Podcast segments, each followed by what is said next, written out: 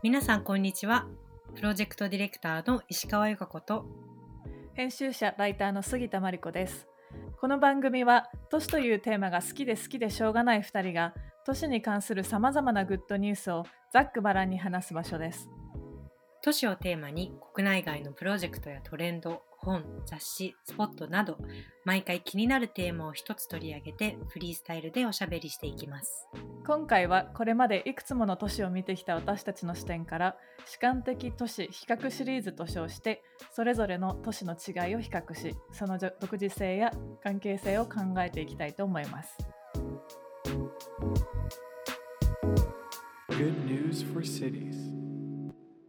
はいということでちょっと今日は比較主観的な都市比較っていうのをテーマにお話ししていこうかなというふうに思っているんですが今ね、ちょうど私たちが東京と京都違うまあ都市で生活をしていて、まあ、2はい。人で話していると、結構同じ時間を過ごしていながらも違う都市にいるからこそ違う視点がうん、見えている感じているっていうのをなんか日々うん、感じていてはい、結構お互いにいろんな都市や国を今まで回ってきてる中でここうん。こうだったよねとか、微妙なここのルール違うよねとかなんか結構そういう話で盛り上がったり、そういう視点から都市を見るのってうん。結構楽しいなというふうに確かに確かに、て、なんかそんな話を2人でできたらいいなと思って今日、うん、今回はこんな話題にしてみようかなと思いました。はい、うん、いい着眼点だと思います。ありがとうございます。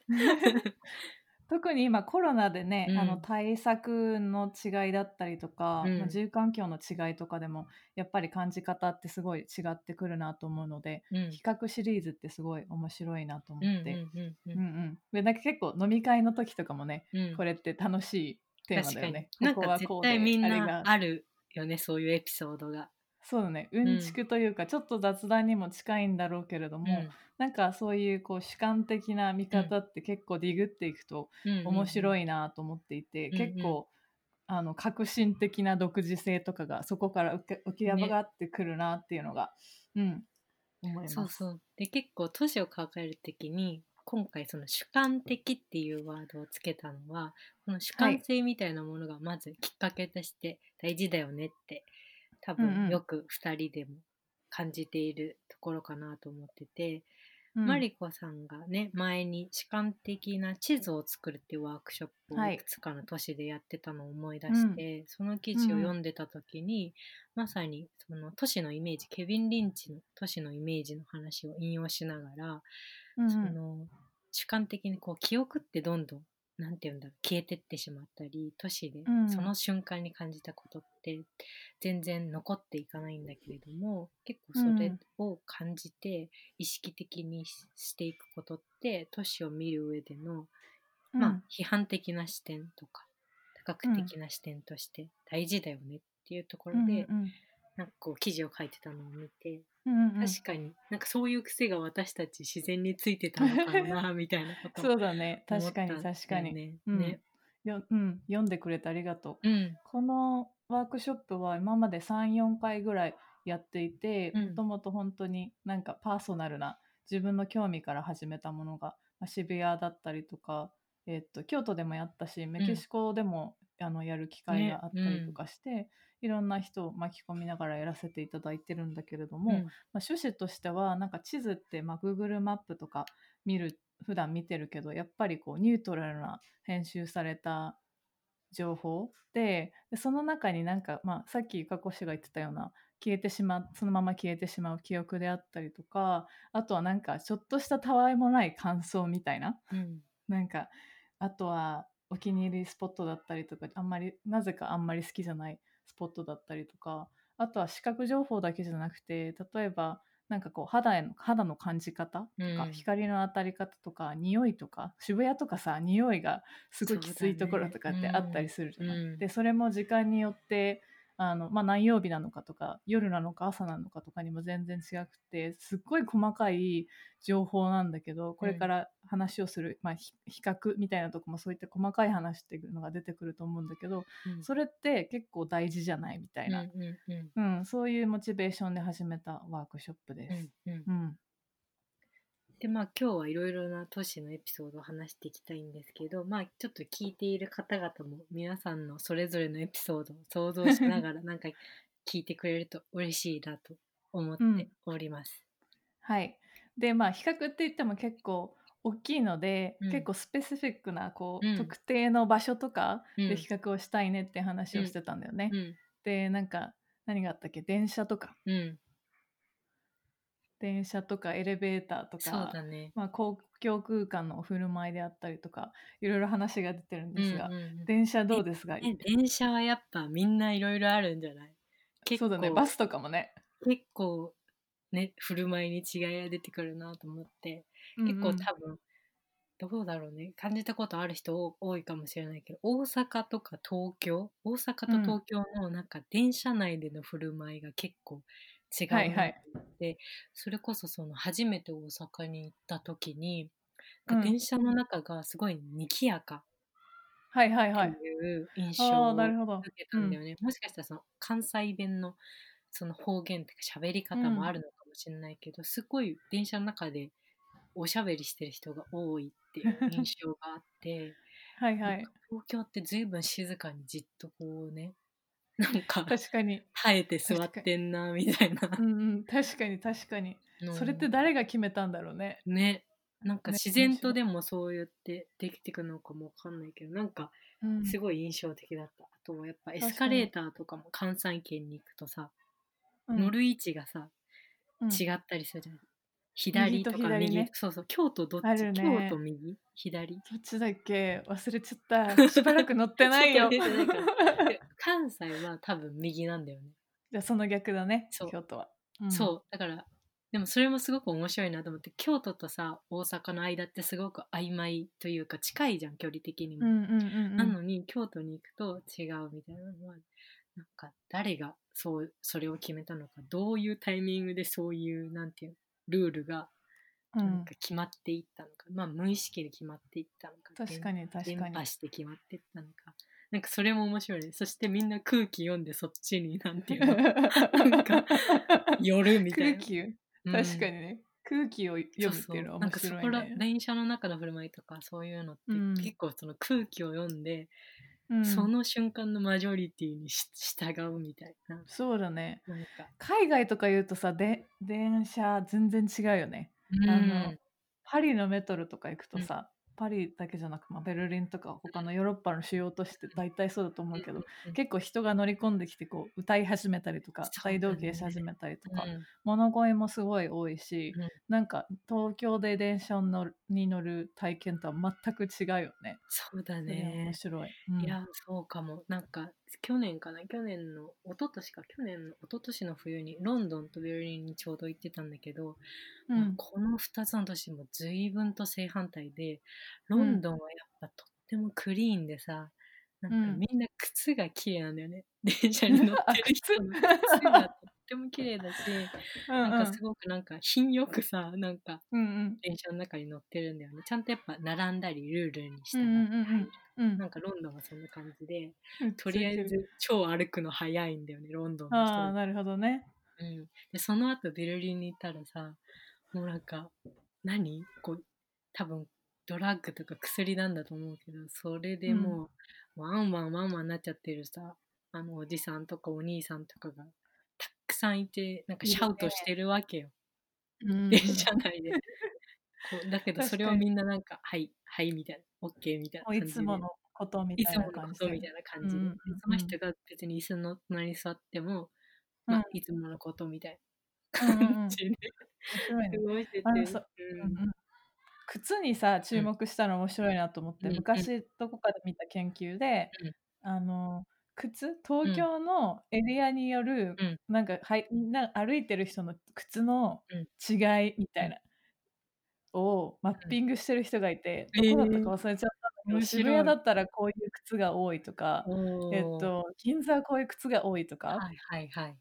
絶対あるよね、まあ、ビジビジネスマンが多いエリアだったあらね。革靴が多いとかさピンヒールの高さえが変わるとかさ、それ面白い。それ気になるわ。ね、足元都市論みたいな。足元でもちょっと見ちゃうよね。私も電車の中で足元とか見て、その人のなんか生活を想像するんだよね。なんかすごい上はちゃんとしてるんだけど、足はなんかちょっと汚れたボロボロのサンダル履いてたりすると、なんか、なんかこの人の部屋が見えてくるというか。爪が甘いなと思って見てる。でもとりあえずロンドンは特に男性の靴が本当に綺麗だった。へえ、面白いね。それもエリアによって違うんだろうね。うんイーストエンドとあか行くとかもね、かもねそれは確かに。足元比較アンソロポロジーみたいなみたいな。意外と多分出て出てると思うその人の生活のなんか破片みたいなのが。確かに。うん。あと、電車関連、電車に話を戻すと、うん。電車関連でまた思い出し、話を聞いてて思い出したのが、ん。知り合いのリサーチャー、べあのブルッセルのリサーチャーで、うん。えっとね、シカゴの、シカゴだったかな、どこだ、アメリカのどっかの都市の、えっと、電電車についてきリサーチをしてた人で、うん。で、北と南ですごいセグリゲーションというか人種がすごい、あの、いまだに分かれていて、うん。白人、黒人と。うん、で、まあ、彼女自身は白人なんだけど電車、まあ、南から北までこうぐっと全部乗った時に乗客の違い誰が乗ってくるか誰がどこで降りるかの違いとか自分に向けられる視線うん。の感じ方の違いとかをマッピングしてリサーチしてる人がいてそういうのもうん比較シリーズとして面白いのかなと思った。かなるほどね、どこで降りるかとかも面白いかもね。路線によって多分雰囲気って結構東京も違うなと思ったりもするし、あこの人こうんうんうんこで降りそうだなみたいな感じもね、なんかわかあるね。わかるね。確うんかに、わかるね。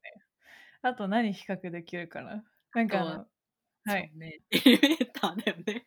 エレベーターこれ、関西もそうかわかんないけどさ、東京だとさ、いつの時からか、私は体感としては2年前ぐらいからなんだけど、なんかこう、ドアが閉まるとともにみんなこう、はい。存在を消して空を仰ぎ黙るみたいな、なんかそういうなんか、ね、なんかし、なんていうのそういう瞬間が結構蔓延してきててさ、ついにあはさ、るね。なんかドアが閉まった瞬間、し、しみたいなマークがドアに貼ってあったりさ、へえ。静かにしてくださいみたいなのがこうサイネージみたいなところに流れたりとかしててさ、はいはい。なんでこんなことがって すごい違和感だったすごいそれがなんかサインとして現れた時はへえサイン見たことないや。ちょっとない、うん、結構なんかえオフィス街のビルとか、そういう高層ビルは今結構そういうサインがあるそうなんだ。知らなかった。えー、でも Google のオフィスのさ、エレベーターは全部ホワイトボードだっけ？になってるみたいえに聞いたそうなの？それも激しめだね。移動中も、移動中も、い。移動中もアイディア出すみやたいさすがだわ、さすが。違うね。うん、それも面白いよ、はい。うん。ね。なんかそういう文化ができた2年前ぐらいみたいな言ってたけどなんでだと思なんでだろうね。う、なんでなんだろうね。うん。気になるね。っていうのをさ深掘っていくとさ、うん。実は結構大きな社会状況とつながってたりとかあるかもしれないし、うん、だからこそこういうちっちゃなことを 話すことは大切なんですよ。そうだね。あのはいうん、うん。まキャッチのお兄さんあ、の距離感とかね。大大阪と東京だとそうね。昔、いつだったかな。その昔、初めてその道頓堀に行った時に、うんその客引きをするにお兄さんたちの距離感がめちゃくちゃ近いなって思って。さすがすごい、なんて言うんだろう。なんかやっぱ歌舞伎町とかと違う、こう、うんもうい半歩、一歩ぐらい、こう、身体的距離が近いのが、関西のこうコミュニケーションを表してるなと思った。そうねそれをなんか感じたかな。まあそういう路上の使い方とか、路上での出来事で言うと何かあったりする？路上での出来事。うん。まあでも台湾に行った時はもうめっちゃ路上使うやんみたいな。これはみんなよく言うことだけど、日。本に比べてすごい使ってるなっていうのは思ったし、うんあと最近の例で言うと、なんだろう、えっと、祇園？京都に今住んでるから、うんうん。えっと、ぎ今はもう観客観光客誰もいないけどあの祇園が完全にこう写真撮影禁止みたいになってうん。そこだけこうなんかみんなセセルフィーもできないし、うん。写真も撮り出して撮れないしえみたいな。うん、確か。セルフィーだけだったかな？ちょっと裏覚えなんだけどあ写真撮影全般だと思う。がなんかダメになっちゃって、その写真撮影の寛容度とかうはん。場所によって結構違いは感じるかもなと思う。危ないからみたいなこと？えっとね、舞妓さんとかが出てくるたびにもう激写みたいなのがあ行われすぎて、うん。もうなんか地元の人たちが怒っちゃったのが始まりだと思う。確かに趣はないわなその風景。うん、全然全然ないね。うん、なんか路上の使い方で言うと、去年夏にシンガポールに行ったんだけどその時にすごい面白かったの、まあシンガポールいろいろ面白い点があったんだけど一番印象的だったのが結構シンガポールってそのお手伝いさんお家のなんかハウスうん、みたいなこうお手伝いさんがベトナムとかフィリピンとかそういうとこから来てるはい。はいはい女性が多くて、彼女たちの休みが基本的にまあ土日、まあ日曜なのかな、なんかで、日曜はやっとなんか外に出られるタイミングらしいのね。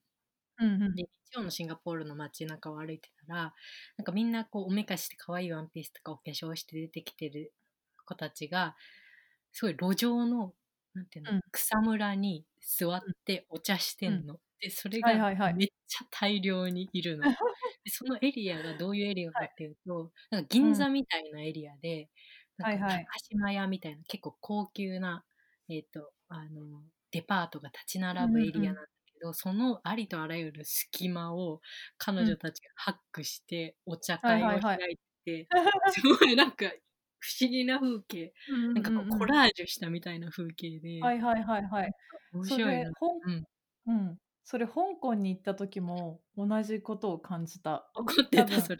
うんうん、怒ってた怒ってた。あの香港もやっぱシンガポールと一緒で、まあ、うん。裕福な街、うん。都市なのでいろんなところから出稼ぎに来ている、まあ、うん。ベトナムの人とか、うん。ねいろんな東南アジアから来てる人たちがいて、うん。で土日とかに公園に行くともう本当に本当に大量にみんな座り込んでるね。そうなんだでよね。もそこで大量なんだよね。それがなんでなんだろうね。面白いよね。うん。うん、なんかエリアなんだろうね、そういう彼女たちなりの。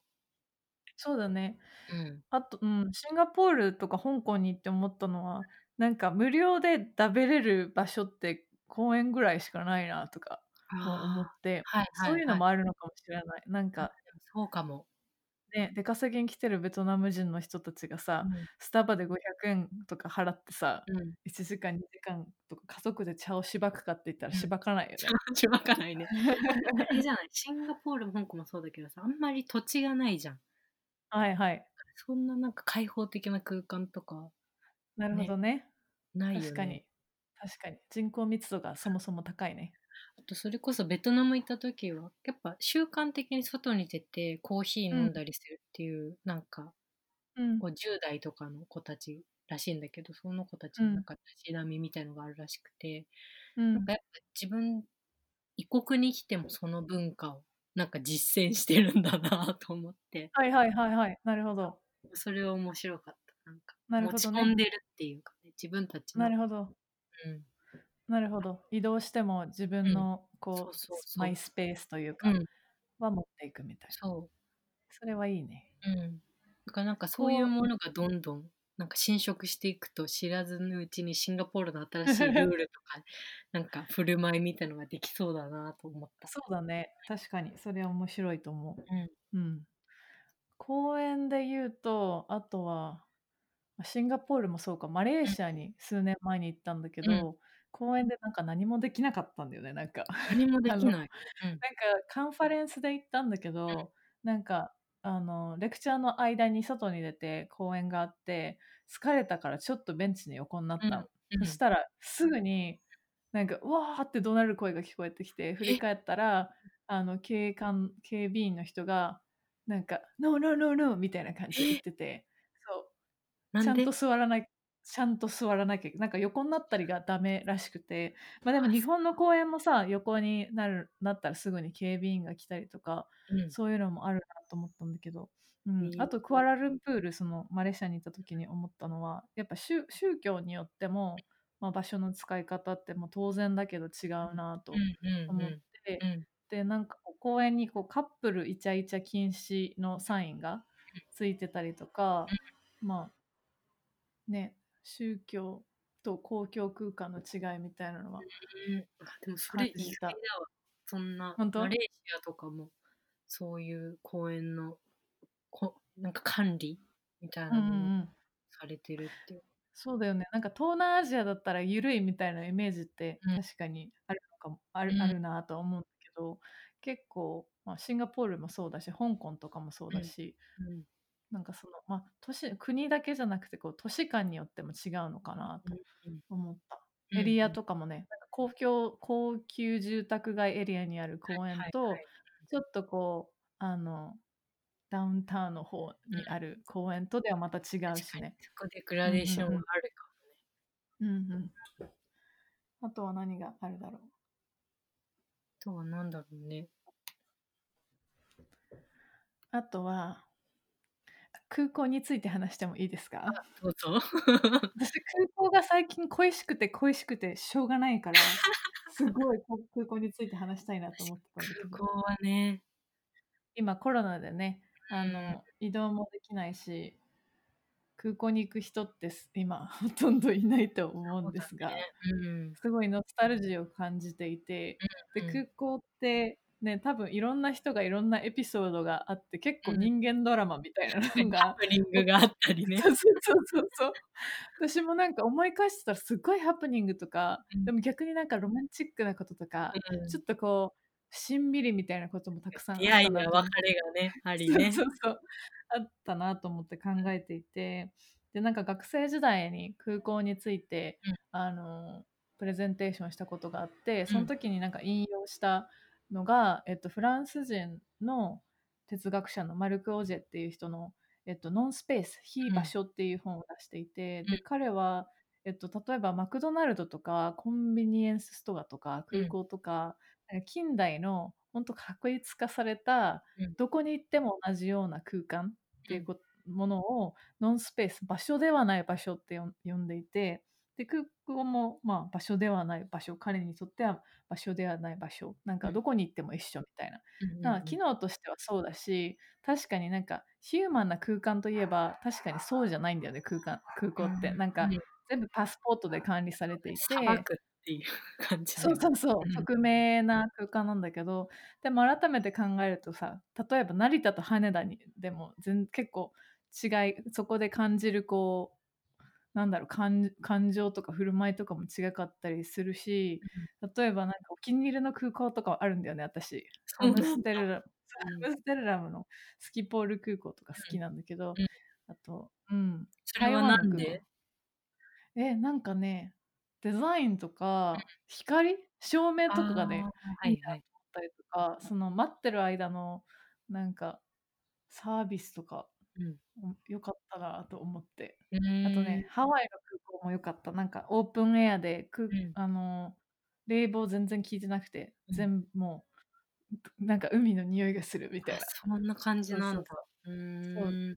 そういうの見ていると全然確一的じゃないじゃないみたいな。うん。なんか比較しがいがあるなと思ってうん最近うん。空港を確かに空港建築とかもね、結構、そうだよね。有名な建築家がやってたり、結構ユニークなね。ねうん。デザインも多いよね。うん。う。ん、空港エピソードなんかある？なんだろう、ね、か違い感じたところとか。どうだろう。でも結構さあんまり私ちょっとせっかちなとこあるからあんまりなんか空港で、なんていうの待ちたくないみたいなのがあるから、はいはいはい。なんかキツキツで行くんだよねいつも。空港とかあそうなんだ。空港時間を想像できる。ギリギリで行ったりなんかあんまり待たはい。はないようにはいはい。行くから、あんまり空港をなんていうんだろう感じるってことがなかったかな。なるほどなるほど。それこそこの間行ったシンガポールはなんか併設してさ24時間のうん。あの大型商業施設みたいなものができててうんもうす速攻なんかチェックインみたいなのができてその残りの時間は全部そこで楽しんでくださはいいみたいな,、なんかシステムになっててすごいなんか、はいマーケティングがうまいというか ここでもお金を取るかっていうああ、そうだね。キャピタリスティックな空間ではあるよね。。うん確かに。あとはテロ以降のセキュリティのうんね、セキュリティはやっぱアメリカのいろんな空港でガッと上がったし、ヨーロッパでもそうだし、なんかその緊張した感じは確かにあるかもね。あるね、あるね、うん確かに。確かに。っていうのを空港ネタで飲みたいなとか思ったりとかして。してます。高校でも空港どうなっていくかだよね。そうだね、今後空港どうなっていくかっていうのは、まあ比較とかも含めて話していきたいなと思うな。うんうんで、えーっと、まとめに入っていいですか、うんうん。で、比較シリーズなので、今後もなんかいろんなうん。また別の場所、コンビニとか、うん。ね、いろんな都市学校とねか、いろんな都市とかを踏まえて、ちょっと雑談チックにいろんな違いみたいな、主観的に話していければなと思うんだけど、うん。そもそもあのなんで比較するのかみたいなところを考えていた時に、うん。私が勉強してた時に結構徹底的にあの比較都市論みたいなことを叩き込まれていて、うん。英語で言ったらコンパラティブ・アーバニズムうんっていうんだけど、まあ、なんか都市って今独立してるものじゃなくてグローバルに、まあ、コネクト関係し合っているので、うん。なんかこう一つだけの都市を分析しててもあんまり意味がないからなんか他の都市とも比較をすることで、まあ、各都市の独自性とか関係性が浮かび上がってくるみたいな考え方で、まあか、あの当然ちゃとい当然といえば当然なんだけど、改めて、まあ、例えば東京と京都だったりとか今いろんなところにね、まあ、多拠点居住してたりとか移動する人も多い中でなんかこことここの違いみたいなのを、うん。なんか空港とかコンビニとか公園みたいな結構小さいレベルで主観的に話すってすごい面白いなとうんうん思っています。うんうんじゃあちょっとこれはいろいろシリーズで続けていきましょう。今後もこの番組では都市をテーマにさまざまなおしゃべりを繰り広げる予定です。次回もお楽しみに。